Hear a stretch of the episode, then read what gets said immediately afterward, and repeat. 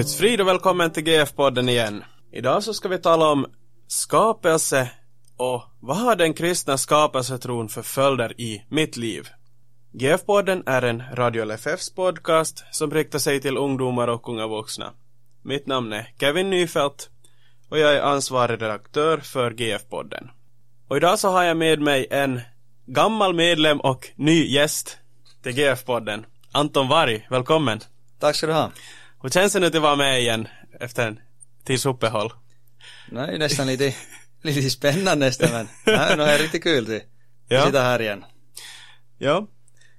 Det är riktigt roligt att ha, att ha med dig på det här, på det här temat som, som man skulle kanske kunna tala ganska länge om. Att, att vad, den kristna skapelsetron har för följder. Och, men vi ska beröra något lite här idag.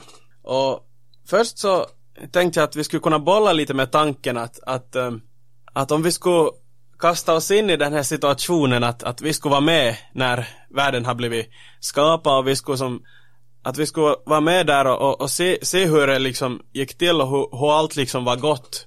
Mm. Om vi som jämför det då med, med idag och, och, och ser på vår värld och vår skapelse att på vilket sätt det som skulle vara annorlunda då? Mm. Vad tänker du? Ja, bra fråga. Det skulle nog vara, ja som du sa, allting är gott så det här, jag tänker nog som att, att det skulle säkert, på ett sätt skulle man känna, känna igen den här världen och, och, och de där bästa stunderna kanske man har haft, haft här i världen, det, det, om man tänker på naturen, kanske det finaste som man har sett, så, så det här, kanske något sånt, men ja, ännu bättre och allstans. Det tänker jag åtminstone om natur, eller? Och- Ser du på det? Ja, alltså Men också, jag tänker också om man, om man ser på människan så skulle det som Svårt att tänka sig en värld där var liksom allihopa skulle Skulle vara liksom glada och snälla och kärleksfulla alltid mot varandra ja. Att eh, Jag menar, det skulle vara på ett sätt ett paradis, vilket det också var, paradiset Det var kanske därför vi kallar det också. så, så det var lite sådär tankeexperiment här, här i början. Men här, här i skapelseberättelsen så ser vi ju faktiskt flera gånger att, att Gud här i skapelseberättelsen upprepar flera gånger att, att, att det var gott, det som han skapade. Mm. Eh, men sen så, sen så hände ju någonting. Men jag tänker att kanske vi går in lite mer på det här människans skapelse. Mm. Vill du tala lite om hur det gick till när, när Gud skapade människan och liksom på, på vilket sätt det har betydelse för oss? ja. Alltså, då skulle vi kanske kunna läsa egentligen från, från första Moseboken och första kapitlet. Jag tänkte, jag kan läsa från vers 26 och ett par verser framåt. Så det här har vi det som grund. Gud sade, låt oss göra människor till vår avbild, till att vara lika oss. De ska råda över fiskarna i havet och över fåglarna under himlen, över boskapsdjuren, över hela jorden och över alla kräldjur som rör sig på jorden. Och Gud skapade människan till sin avbild. Till Guds avbild skapade han henne. Till man och kvinna skapade han dem. Gud välsignade dem och sade till dem. Var fruktsamma och föröka er och uppfyll jorden. Lägg den under er och råd över fiskarna i havet, över fåglarna under himlen över alla djur som rör sig på jorden. Det här är tre verserna, det är sprängfulla med, med grejer man skulle kunna ta, ta tag i. Första kanske jag skulle vilja lyfta upp som egentligen är en så självklar grej som man nästan missar det. Det är ju det faktiskt att människan är skapad, vilket betyder att människan är inte Gud. Mm. Är det första slutsatsen vi skulle borde dra av, av det här, av den här skapelsen tänker jag för, för det här, för det måste ju Gud påminna människan om senare också. Vi tänker första budet handlar om just det att du ska inte ha någon annan Gud vid sidan av mig. För, för det är det, den här dragningen tycks vi människor ha. Att, att vi vill lägga något annat, ofta oss själva, i Guds ställe. Så det här. Men, men då Gud, Gud skapar människan så, så det första är just det att, att Gud är Gud, människan är skapad. Och den här distinktionen är ganska viktig, eller grundläggande. Och fast man tycker att det är självklart så, så, så det här i praktiken har vi ganska stora problem med det här. Vi vill inte godkänna att, att Gud är den som, som råder. Så det är kanske första saken vad jag skulle lyfta fram. Ja, alltså jag håller nog med här och, och speciellt när det gäller liksom om man ser omkring sig idag på olika synsätt som råder i vår, i vår värld så, så, så blir det ju lätt att, att, att mina, mina känslor blir på något sätt upphöjda till en gudomlig status. Mm. Och, och mitt förstånd är liksom att jag har liksom det här rätta liksom synsättet på, Mm. på det här. Så att på, på det sättet så, så håller jag nog med dig att man, man vill på något sätt göra sitt, det som man själv vill. Liksom, att man vill, man vill göra sig till Gud på ett sätt. Ja, och, och vi, vi, vi klär det kanske i finare ord som att, som att vi, vi talar om frihet kanske. Att man är frihet att göra, göra vad man vill. Men det som jag tänker att, att det här, det, det säger det här att vi är skapade så betyder det också att, att det här människan är inte fri i den bemärkelsen att vi kan göra vad, vad, som, vad vi vill. Utan vi är, vi är begränsade i ett positiv bemärkelse till det vad Gud har skapat oss till. Mm. Han har lagt vissa begränsningar åt, åt människan, vilket inte är en dålig sak, utan en, en, en god sak för människan. För som vi läste här så, så, eller som du nämnde i början, det, under den här tiden var allting gott. Och också det att människan inte var fri att göra vad som helst. Så det här, eh, det var också gott. Människan, till exempel, de kunde ju som inte, människan kunde inte skapa så som Gud gjorde. Människan fick ju sedan senare ett, ett sånt här explicit, alltså ett, ett konkret förbud att du ska inte äta av det här trädet. Det var ju som, som konkret men, men redan före det hade ju människan just begränsningar, till exempel med det här skapelsen kunde inte man göra. Människan fick, här vad vi läst, fick de också en, en uppgift att göra. De skulle ta råd över fiskarna i havet, fåglarna under himlen, över alla, alla det här djur som dör där. Så de skulle, vad heter det, ta hand om skapelsen egentligen. De fick en, en specifik uppgift på det sättet. Så, så det här, inte vad som helst. Utan Gud la vissa gränser och det var gott för människan. Mm. Mm. Ja, jag håller nog med och just, just det här att att det, det fanns redan, som du nämnde, vissa begränsningar men sen kom ju också det in andra begränsningar när syndafallet kom in. Så då, då på ett sätt så så hade man inte den här fria viljan utan, utan man hade en, en felaktig vilja på ett sätt. En, en vilja som, som ville göra ont. Och om man ser senare i, i berättelsen här i första Mosebok bland annat i kapitel 6 och, och också i kapitel 8 om inte jag minns fel så säger, säger då Herren där att och Herren såg att människornas ondska var stor på jorden och att deras hjärtans alla tankar och avsikter ständigt var alltigenom onda. Mm. Och det står i, i första Mosebokens sjätte kapitel, vers 5. Mm. Så där ser man att nu har det hänt någonting här. Absolut. Men vill du ännu utveckla någonting på det här? Om, om människan och vad människan hade för uppgifter? Och ja, alltså. Mycket saker jag skulle kunna säga. Men ja, egentligen det här med människans uppgift skulle vi, skulle vi kunna ta som fasta på ännu. För det tror jag att det är ganska viktigt för, för det här människan, då Gud skapade människan så, så det här hade människan en, eller Gud hade en tanke med människan. Mm. eh, en mening med, med människan. Och det läste vi ju här i, i vers 28. Först välsignar Gud människan. Därifrån allting startar med Guds välsignelse.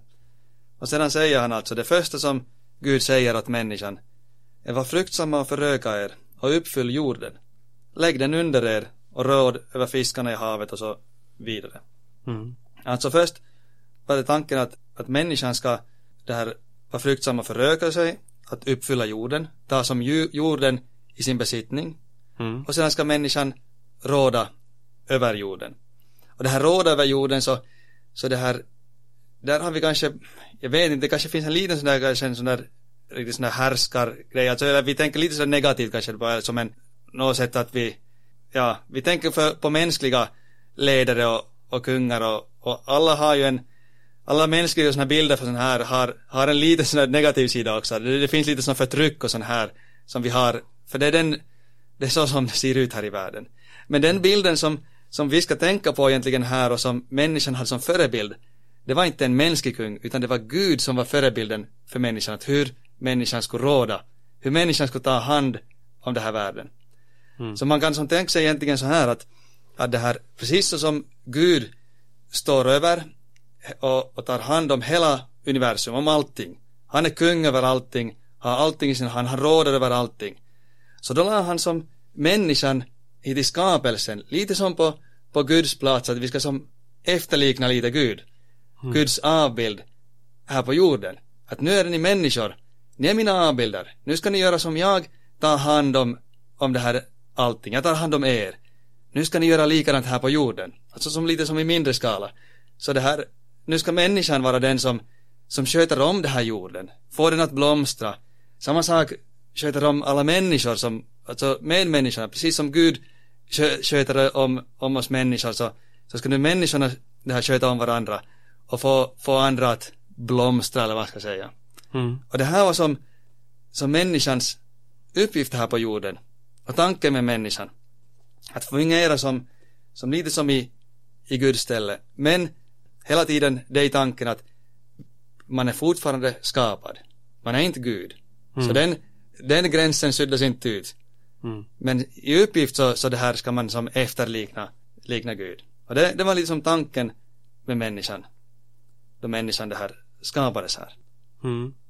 Och sen just det här med Guds avbild så, så gör det ju också att människan skiljs ju också från djuren på det sättet. Dels för att Absolut. vi råder över djuren men också för att, att vi är Guds avbild på det sättet att vi kan ha en relation till Gud. Mm. Att vi, vi på, på det andliga planet också har han på något sätt skapat oss i sin likhet. Absolut. Vi är ju i och för sig brustna Mm. i och med syndafallet men, men ändå har han skapat oss till, till, till sin avbild på det sättet också. Mm. Och just efter det här då, då Gud hade, hade skapat människan så står det ju det här, det stod tidigare här som du sa så står det allting att Gud såg och, och det var gott. Mm. Men efter att han har skapat människan så då säger han inte att det var gott utan han säger att det var mycket gott. Mm. Eller på hebreiska står det gott gott. Alltså det, man, Ja, ja. man säger det två, två gånger efter men det betyder alltså att det var mycket gott. mm. Så det var så som Gud såg på skapelsen efter att han hade skapat människan. Mm. Människan som skapade väl, är något väldigt gott i Guds ögon. Och där ser vi också lite det här med att vårt människovärde. Mm. Att vi har ett värde eftersom vi är skapade till Guds avbild. Mm. Och ofta i skolan till exempel, speciellt i de yngre årskurserna så blir, kan man ju bli mobbad till exempel. Och, och då blir man ju som väldigt ofta säkert nedstämd och, och, och kanske tänker att, att jag är inte någonting värd. Ja. Men där så behöver vi komma ihåg att vi är skapade till Guds avbild. Mm. Att, att vi, vi är värdefulla i hans ögon. Absolut, jag tycker det här är jätteviktig poäng du, du lyfter fram för, för det här, då du berättar tema för det här, för det här egentligen, det här podcasten så var det att vad har den kristna skapelsetron för följder i mitt liv? Så en av de stora följderna är ju, är ju det att, att jag är oerhört värdefull på grund av att jag är skapad av Gud. Mm. Och det var jag läste en, en bok, det här Jari Kekäle som hade, hade skrivit en, en bok och där, där beskrev han att alltså som den här världen vi har här idag så, så fungerar det ofta så att, att det här man förväntar sig, samhället förväntar sig att, att det här en, människan ska ha en viss förmåga och det här ifall du klarar av att prestera någonting så då får du uppskattning efter din, vad du har gjort. Och då du får uppskattning så, så, så ger det dig en, en viss ställning att jag, är- jag är den där som, som det andra uppskattar och, och, och ser upp till eftersom jag har kunnat prestera det här. Och det brukar gå ganska bra då det går bra.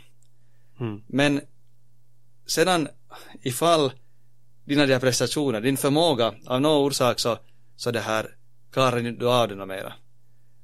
Det kan vara sjukdom, det kan vara vad som helst. Någonting, någonting slår benen under egentligen från allt det här.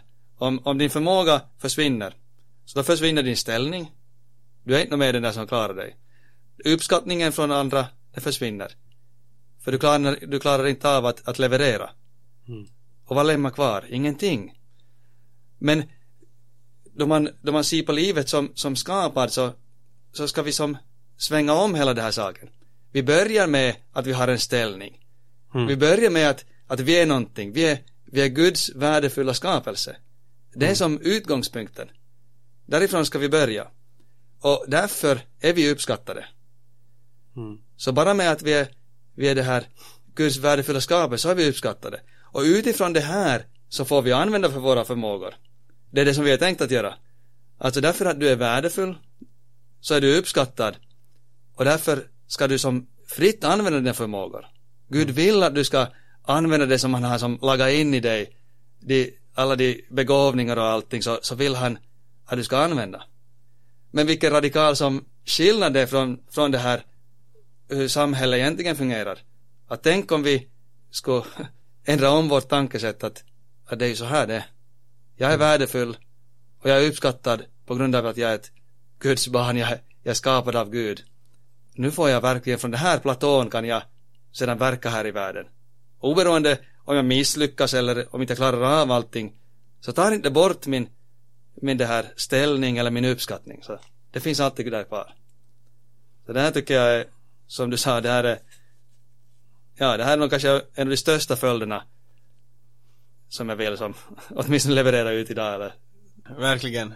Det är nog så radikal skillnad mellan de här två synsätten. mm, Att, han, han tog nog fram det bra där, Jared. absolut. En sak som jag också tänkt att, att kan vara en följd då är ju just att i och med att, att jag är värdefullt skapad så ser jag också att, att min medmänniska är värdefullt skapad.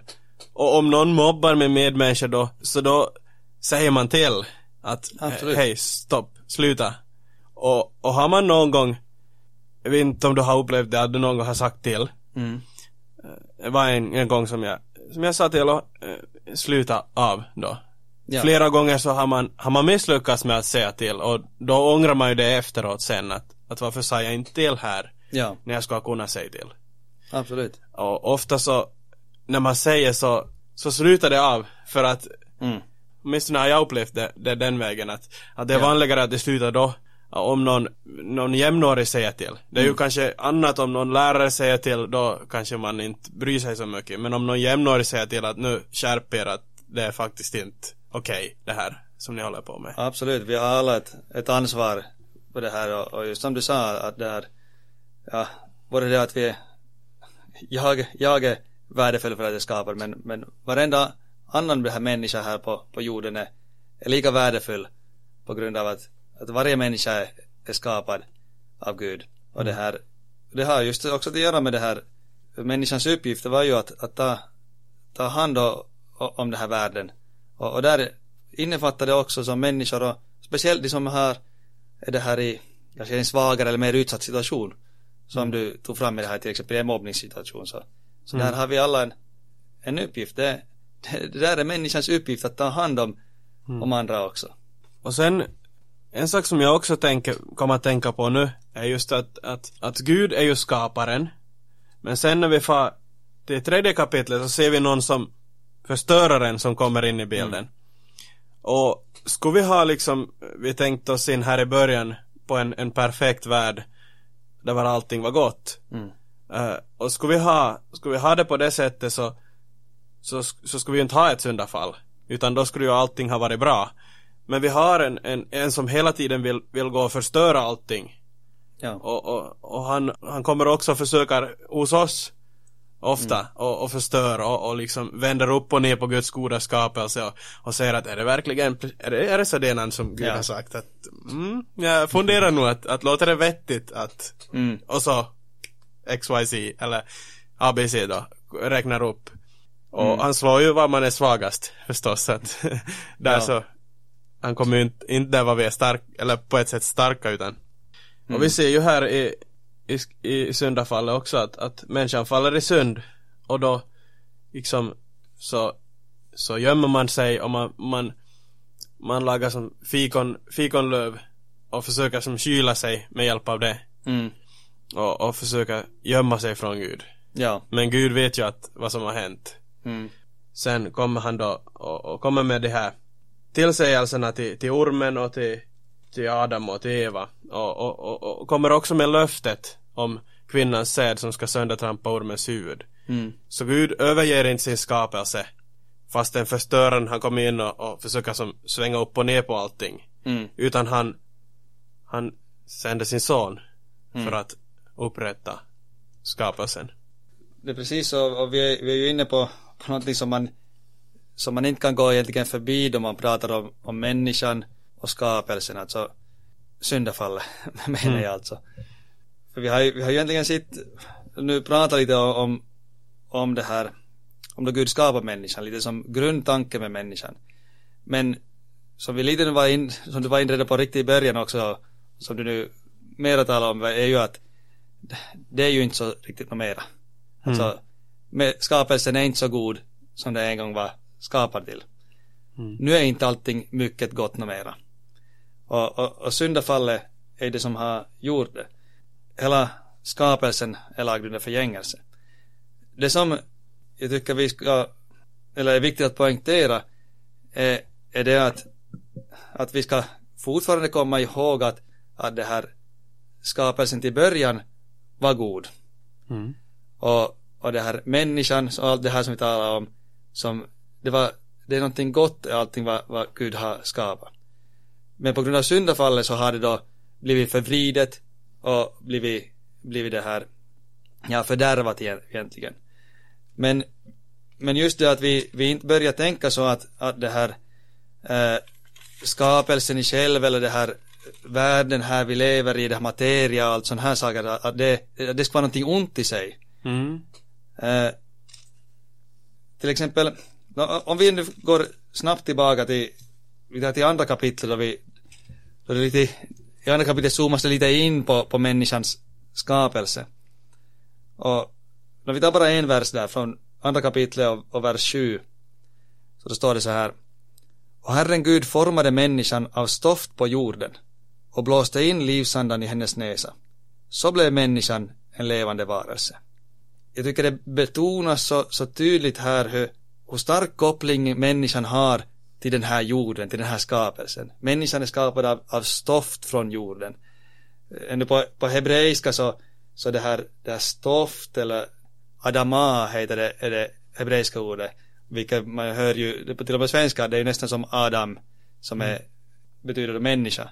Alltså också det, på det sättet så vill vill författaren här visa som att hur, hur stark koppling vi är som vi hör, har, har till den här jorden. Att det, det är någonting gott det här som, som det här, det här jordiska. Men det är inte som bara, människan är inte bara det, utan Gud blåste sina livsandan i hennes näsa. Och det är efter det, då blev hon en levande varelse, står det här. Mm. Så det, det är det här, vi har, vi har båda delarna. Och det, det här andliga och, och sedan det här materiella. Och de bör, hör ihop och de är båda goda. För, för jag tänker att, att i, i vår tid speciellt så, så det här, så finns det mycket sådana här strömningar att man tänker som att, att kroppen till exempel som jag har blivit skapad till, att den kan vara fel. Den är, det är någonting fel på den och det, att man höjer upp det här, vad man har för, för tankar istället. Det är det som jag upplever. Det är det som bestämmer vad som på riktigt är sant. Mm. Och man ser som ner på, på, på kroppen och, och vad ska man säga, det jordiska, materiella på ett sätt. Men det bibliska läran är tar starkt avstånd till det här. Så den säger att, att nej, det här kroppen, det här är en, är en del av människan, en god del av människan. Både kroppen och sedan det här vad man upplever och det här, alltså det här tankarna och sådana här saker. Båda de, förnuftet och, och, och känslorna, allt det här i ett paket är människa. Ja, på grund av syndafallet så, så det här är det inte perfekt mer. Det finns svårigheter, det, det finns saker man måste kämpa med och, och allt är inte så bra. Men vi ska aldrig se ner på det här, det ska vara någonting ont. Utan det, både kropp och själ är Guds goda skapelse. Det är människan som helhet. Mm. Och det här ser man ju, man ser ju ett starkt angrepp i, i urkyrkan. Just på det här också, man, Mm. gnosticismen, som, som då är just det här att, att man ser ner på det här materiella just. Det kom redan där att, Ja. att, att man, man ville inte tro att, att Jesus verkligen blev en människa utan det såg ut som att han, han hade liksom en Mm. kropp. Och det var som en skenkropp, att, att det var Precis. att det var, han var inte verkligen människa utan, utan, utan han var bara Gud. Mm. Och på det sättet så ser man ner på, på den här, på kroppen och, och det ser man ju just i de här strö- strömningarna som är idag också. Att Ja. man ser ner på kroppen. Det är ingen ny grej. Nej, nej, just det. Och, och där så, så tänker jag att på något sätt så, så, så förminskar man ju då också Guds skapelse på Mm. ett sätt. Ja. Eh, man tänker på något sätt att, att Gud misslyckades när han skapade mig. ja, precis det. Ja. För det är ju det som det är, ju det, som det är då. Mm. Att, att om, om han skapar mig till man och, och jag upplever mig vara kvinna och ändrar på det. Mm. Då är det ju som att man menar att man själv har en bättre uppfattning än vad Gud har. Mm. Att han skapar mig felaktigt. Precis det. Självklart kan det finnas psykologiska saker som, som vi behöver kämpa med och, och olika saker som, som är jobbigt. Mm. Men då behöver vi tala ut om de här sakerna och vi behöver få hjälp med det här. Ja. Men jag tror inte att det bästa sättet är att, att, att göra, göra förändringar Mm. på sin kropp. För det medför också mycket lidande. Mm. Absolut. Sen så, ja, vi ser ju skapelseberättelsen att till Guds avbild skapade han dem. Till man och kvinna skapade han dem. Så Mm. att, att där ser vi att, att Gud, Gud skapade oss till man och kvinna. Och att det var, det var liksom hans goda vilja. Att det Mm. skulle vara på det här sättet. Kroppen och, och det som han har skapat är, no, är någonting gott. Och det står ju i psalm 139 också att, att han sammanvävde oss i moderlivet. Ja. Att han skulle som han misslyckas där då med att, att göra det. Så, så på något sätt inskränker ju vi på hans allsmäktighet och, och hans makt att göra olika saker när vi säger att, att han, han gjorde fel här. Precis det. Sen så, att vi just är skapade så till Guds avbild så betyder ju att, att, att vi har mål och mening i livet. Vi är inte liksom bara av en slump finns vi här utan, utan vi, vi är Guds avbild och, och vi har ett, ett mål. Och vi har ju redan talat lite om det här. Mm. Eh, men en sak som jag tänker om vi, om vi går som mot Guds skapelse och funderar som på ett allmänt plan. Som till exempel när man ser i naturen ofta så nu växer ju ofta tacksamhet och, och glädje och lovprisning till Gud när man ser hur fint allting han har skapat är. Mm. Oavsett, nu, nu har det ju blivit på ett sätt besmittat med synden men ändå så kan vi se det vackra som han har skapat och vi kan tacka honom för det. Mm. Eh, Flera morgnar nu när jag har farit till jobbet så, så har jag hört att fåglarna har sjungit där i träden där bredvid. Och jag har som tackat Gud för det här eh, för att jag håller på att förbereda det här programmet då. så att jag har ju som tänkt på det här att, Ja. att fåglarna sjunger och, och det borde inte vara någon självklarhet utan vi, vi tackar Gud för, för, för allt det här också. Ja. De här små sakerna som vi får av honom. Ja, alltså mellanåt blir det då man om man talar om syndafallet och man ser hur mycket elände det finns här i världen så, så kanske man glömmer bort just den här saken att hur, hur mycket gott det finns här i världen också. Mm. Och det är ju som vi sa att det här det är ju samma värld som Gud en gång skapade bara den är nu nu har den som den har farit ur spår. Den är helt den är på sättet det här under förgängelse. Det, det, det har blivit besmittad eller vad man ska, hur man ska som uttrycka det. Men det är fortfarande samma, det, det samma goda finns där i bakgrunden ännu som en som så vi ser som mellanåt får man se lite av de här vad glimtar och vad det, vad det kanske en gång var då det var som, som bäst. Du, du sa som en vacker det här morgon så kan du, kan du lite få som här glimtar att, att nu är ju härlig det här världen som Gud har skapat egentligen. Mm. Och jag tror vi alla har emellanåt upplevt det här att, att det här man kan få bara konstatera att wow, vad häftigt det här är som gjort, hur fint det här är, skapat egentligen.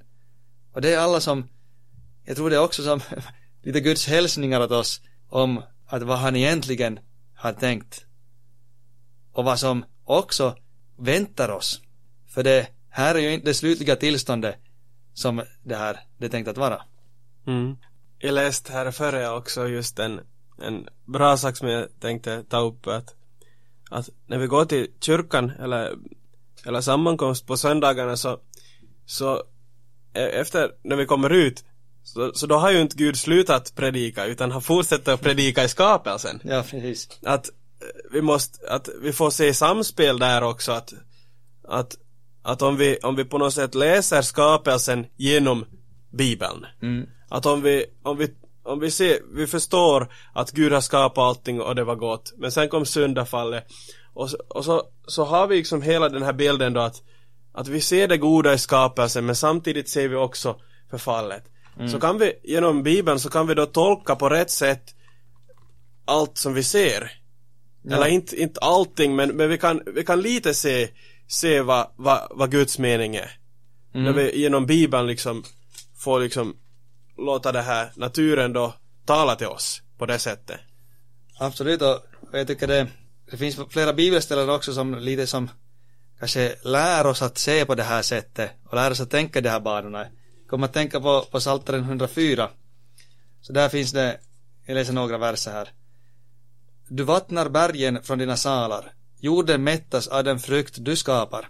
Du låter gräs skjuta upp för djuren och örter till människans tjänst.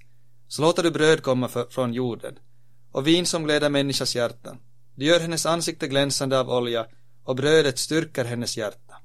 Alltså, psalmisten vill lyfta fram som att, att det här, när man ser gräs som skjuter upp och, och det här djur som, som betar det, så då är det Gud som egentligen gör det. Fortfarande idag så finns han där bakom skapelsen. Det är han som ser till att det, det växer det, det här gräs. Det är han som ser till att vi får bröd att äta och, och så vidare. Så, så genom att se på, på skapelsen, de här vardagliga också sakerna, så, så det här borde vi lära oss att tänka att, att se Gud bakom dem. Mm. Och på så sätt komma tillbaka till det här som du var inne på, den här tacksägelsen. Att mm. tacka Gud för de gåvorna då. Mm. Och det ser vi också i, i psalmboken i, i speciellt i flera sommarsalmer så, så på något mm. sätt rycks vi med i det här. Mm. Ja. Äh, där vi får liksom se allt det vackra i naturen och så, så rycks vi med och liksom kan inte som tiga utan vi måste ja. lovsjunga till Gud. Mm. Och det ser, ser vi speciellt här i, i psalm 534 som är skriven av Paul Gerhardt. Mm. Så i vers 4 så står det När jag hör lärkans morgonsång, när fåglar kvittrar dagen lång, på ängar, berg och backar. Då kan jag icke tiga still, min Gud så länge jag är till, för livet jag dig tackar. Mm. Så där ser man ju att, att, att det man ser i naturen att, att lärkan sjunger och fåglar kvittrar, så leder till att man, går, man, läm, man stannar inte vid de här fåglarna och liksom på något sätt högaktar dem, mm. utan man går vidare till dess skapare. Ja, till Gud. Och, och tackar Gud. Mm. För ofta i, i, i vissa sånger så, så finns det att, att man tackar livet och man tackar liksom Ja, eh, ja. Du vet den här naturlyriken. Ja. Man, man liksom tackar olika saker som är eh, materiella. Mm. Man, eller man stannar vid det istället för att gå till skaparen, till det skapade. Och där är ju på sätt, man gör ju sig en avgudabild där, ja. i, att, i att man stannar där istället för att gå vidare till den som har skapat allting. Ja, för i tankarna till till början av Romarbrevet då om hur människan det här gör skapelsen till sin Gud istället för, för Gud själv. Så man byter ut Gud mot, mot det här skapelsen. Ja, jag tror det är Romarbrevet 1. Det är Romarbrevet 1. Ja. ja, där så se, ser man ju faktiskt att, att det kommer fram just det här. Det är vers 25 där om man vill läsa det. Det bytte ut Guds sanning mot lögnen och tog sig för att dyrka och tjäna det skapade istället för skaparen. Han som är välsignad i evigheter. Amen. Ja, och det där tror jag nog stämmer också idag. Och, och alla tider har stämt att man vänder sig bort från Gud. Mm. Trots att, att, att det står i vers 20 att ända från världens skapelse syns och uppfattas hans osynliga egenskaper, hans eviga makt och gudomliga natur genom det verk han har skapat. Därför är det utan ursäkt. Mm. Så där ser man i, i Romarbrevet just i kapitel 1 då att det kommer fram det här att, att när man ser allt, allt som finns skapat här, allt, allt som finns här i världen som är det här sköna och ändå förnekar man att det skulle mm. finnas någon skapare. Det är ju lite som att man skulle, om man tar en bild till exempel, att man kommer till en, en strand och så ser man där en kamera. Mm. Jag läste någonstans här tidigare. Så ser man en kamera och då då kommer man ju genast att tänka på att det är någon som har glömt den här kameran ja. här och att, att, det är någon som har byggt den och så vidare. Ja. Men eh, sen när man, när man liksom skorrar omkring sig i skapelsen så kan man inte konstatera att någon har liksom skapat ja, det här. det. Ja.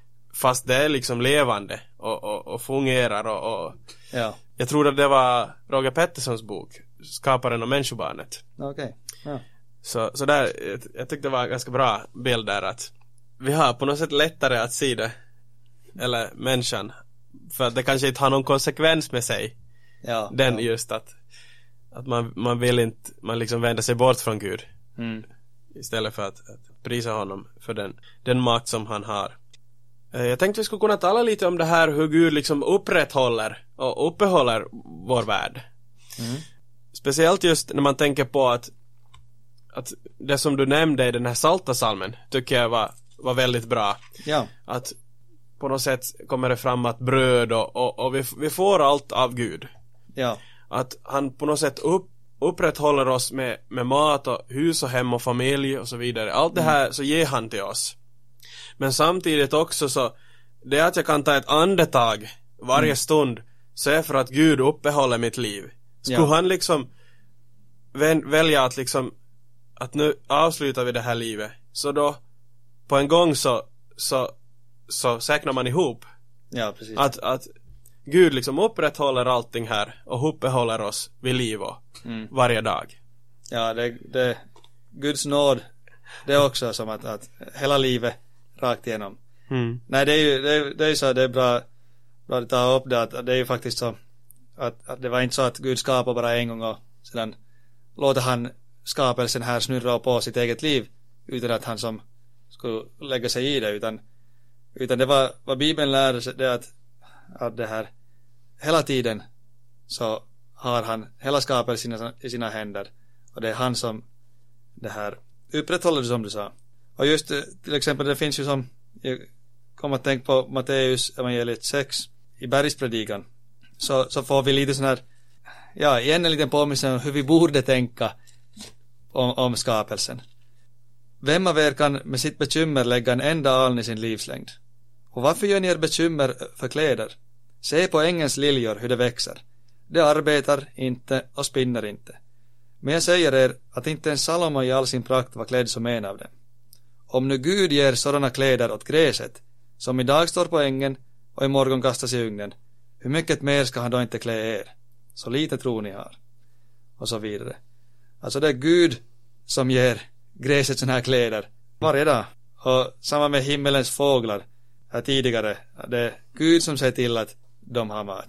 Och att det finns som, alltså Gud ligger som bakom varje sån här som vi tycker att det är helt vardagliga grejer så, så det här, utan att Gud skulle vara med där bakom skulle det inte finnas. Mm. Du, du citerar från mitt favoritbibelställe. Jag, eh, eller, eller ett av dem i alla fall, för jag tänkte att den här gången måste jag undvika mig att, att, att inte citera därifrån, men då, då citerar du därifrån. Så det kanske var bra att jag tog upp det den här gången. ja. Nej, men det, alltså jag tycker det här är helt underbart och här kommer det ju också fram att man behöver inte oroa sig för små saker och, och vi kan inte på något sätt detaljplanera hela vårt liv framåt här. Utan vi måste på något sätt lita på att Gud har allt i sin hand och att han sköter oss. Ja. Och att, att allt vad som händer här i livet så, så samverkar till det bästa. Mm. Även om det kan se ut som att, att det är någonting dåligt. Det är något, att varför händer det här mig? Att hur kan det här hända? Och var finns Gud? Kan man ställa sig frågan. Så, så ändå så, det här svaret så kommer vi en gång att få svar på i himlen. Men, men här nere på jorden så, så tror jag inte att vi får svar på, på alla, alla frågor. Att varför måste de här lida? Varför, varför får den här människan lida men den här andra människan som har det på samma sätt så, så har det hur bra som helst. Mm. Att vi människor kan inte på något sätt ta Guds position Nej. och liksom eh, på något sätt styra det här utan vi måste, vi måste på något sätt lämna allt i Guds händer och, och lita på att han tar hand om allt det här. Ja. För att vi ser i, i Jobs bok bland annat att, att först ser vi att Jobb är rättfärdig Mm. och, och, och sen så kommer då frestaren och, och, och frågar av Gud och, och, han får tillåtelse att, att, att, att göra en del till jobb. Med Guds tillåtelse får han, Ja. får han då göra. Och, och sen ser vi då att på något sätt gör Jobb uppror mot Gud. Att han, han menar sig kunna ha någonting att säga till mot Gud. Ja. Och sen så ser vi i slutet då att Gud svarar honom. Ja. Att, att vad du menar jag. Och så, och så, så ser vi att Jobb, Jobb han, han inser att, att han är inte Gud. Att Jobb är inte Gud utan, utan Gud är Gud och, och han liksom, han är den här som har allt i sin hand. Ja, vi kommer lite tillbaks till, till det här, till början här och om, om den första insikten av, som vi ska dra av det att då Gud skapar människan är just det att människan är fortfarande en, en skapelse, skaparen. Och det finns en stor skillnad där. Och, och det, vi kan säga den, på ett sätt är det en ödmjukande skillnad. Vi, vi vet inte allt. Vi har inte förmåga att förstå allting. Att vi, vi är på det sättet vi, vi är begränsade under skaparen. Men på samma gång är det ju en väldig tröst eftersom skaparen är så som vi läst här i, i texten just. Han säger att du behöver inte bekymra dig. Mm. Han säger att, att det här, allting är under kontroll. Han säger att, att du är mitt älskade barn. Att skulle inte jag ta hand om dig? Och då är det ju som, okej det kan vara ödm ödmjukande och vad heter det, att, att man inte klarar av själv allting. Man vet inte allting själv. Men det är också en väldigt stor frid i det. Att den som jag lämnar mig över till, ja, honom kan jag lita på. Han har allt i sin hand. Och det är en väldig befrielse också det. Jag behöver inte heller klara av allting själv. Mm. Vi skulle säkert kunna tala ganska länge om det här temat. Men har du ännu någonting du som vill poängtera eller, eller ännu säga om det här temat? Ja, nå, åtminstone tycker jag vi ska lyfta upp, eller kanske en bra avslutning så, vi var lite som kanske jag nämnde i förbifarten, är det att, ja, Gud skapade världen god, sen kom syndafallet, och nu är inte allting gott något mer. Mm. Men det här är inte det slutliga. Utan vi, vi, vi ser fram emot den tid då både vi människor en gång ska vara fullkomliga igen. Vi ska få det här, få uppleva någonting av att hur det är att vara verklig människa. Så som Gud har tänkt att den människan skulle, skulle vara. Men inte bara vi, utan hela skapelsen. Jag tycker det är så, det är så bra i Romarbrevet 8 då, då Paulus skriver om det här. Hur skapelsen väntar ivrigt på att det här, den ska bli förlossad. Vers 19 står det här. Ty skapelsen väntar ivrigt på att Guds barn ska uppenbaras. Skapelsen har ju blivit lagd under förgängelse, inte av egen vilja, utan genom honom som lade den där under. Ändå finns det hopp om att också skapelsen ska befrias från sitt slaveri under förgängelsen och nå fram till Guds barns härliga frihet. Vi vet att hela skapelsen ännu samfällt suckas och våndas. Och inte bara den, utan också vi som har fått anden som förstlingsfrukt. Också vi suckar inom oss och väntar på barnaskapet, vår kropps förlossning. Mm. Alltså, vi väntar på den där stunden då skapelsen, vi själva ska en gång förlossas. Vi ska en gång som slippa allt det här som nu som håller oss tillbaka, som håller, som trycker ner oss, allt det här onda, allt det här som, allt det som vi ser omkring som inte, inte fungerar, allt det som är ont, allt som är dåligt. Så en gång ska allt det här som, allt det ska vara borta. Mm. Och vi ska få testa och göra det här tankeexperimentet som du börjar med. Egentligen som det här på nytt. Vi ska få vara med om det Mm. då allt är en gång en perfekt. En ny himmel och en ny jord så pratar Bibeln om. Jag tycker det är bra att du avslutar med det här. För jag hade faktiskt tänkt tala om det här att, att vi människor, vi, vi blir inte som på något sätt befriade eller frälsta från skapelsen. Utan, utan det är ska, skapelsens befrielse som sker i den yttersta tiden. Då, då befrias skapelsen från allt det onda, den ondes alla liksom onda fingeravtryck som han har lagt på, på, på skapelsen på ett sätt att han har liksom förvrängt det. Så då kommer allt att bli underbart och allt att bli nytt. Mm. Och där får vi också möta vår frälsare. Han Ja. som har gjort det möjligt. Absolut. Eh, det stod i första Moseboken att, att alla våra tankar var alltid genom onda. Människans tankar. Men sen kom Jesus och, och frälste oss till att, att vi skulle få, få uppleva det här, en ny himmel och en ny jord tillsammans med honom. Och lovsjunga till honom och till den som har skapat oss. Så, jag menar, det finns inte mycket bättre att vänta på här, här på jorden. Nej, kan bara säga amen till det. Har vi någon utmaning idag till det här programmet? Nå kanske det skulle vara det här som vi var lite inne på om att, att då du ser omkring i naturen så, så det här försök fråga mera om dig, tänka om och se på skapelsen i ljuset av, av vad Bibeln säger. Vad Guds ord säger. Om att Gud står bakom allting där. Tacka skaparen för den skapelse som han har gett dig. Just som du sa, man kommer ut från på, på söndagen från, från kyrkan eller, eller bönehuset och, och det här så får, skulle den här skapelsen få fortsätta att, att predika och peka mot Gud och skaparen och påminna oss om, om det här, allt det goda han ger åt oss. Tack Anton för att du var med. Det var riktigt roligt att ha dig här med som gäst igen. Tack för att jag fick komma än en gång. Så önskar vi lyssnarna Guds frid. Guds frid.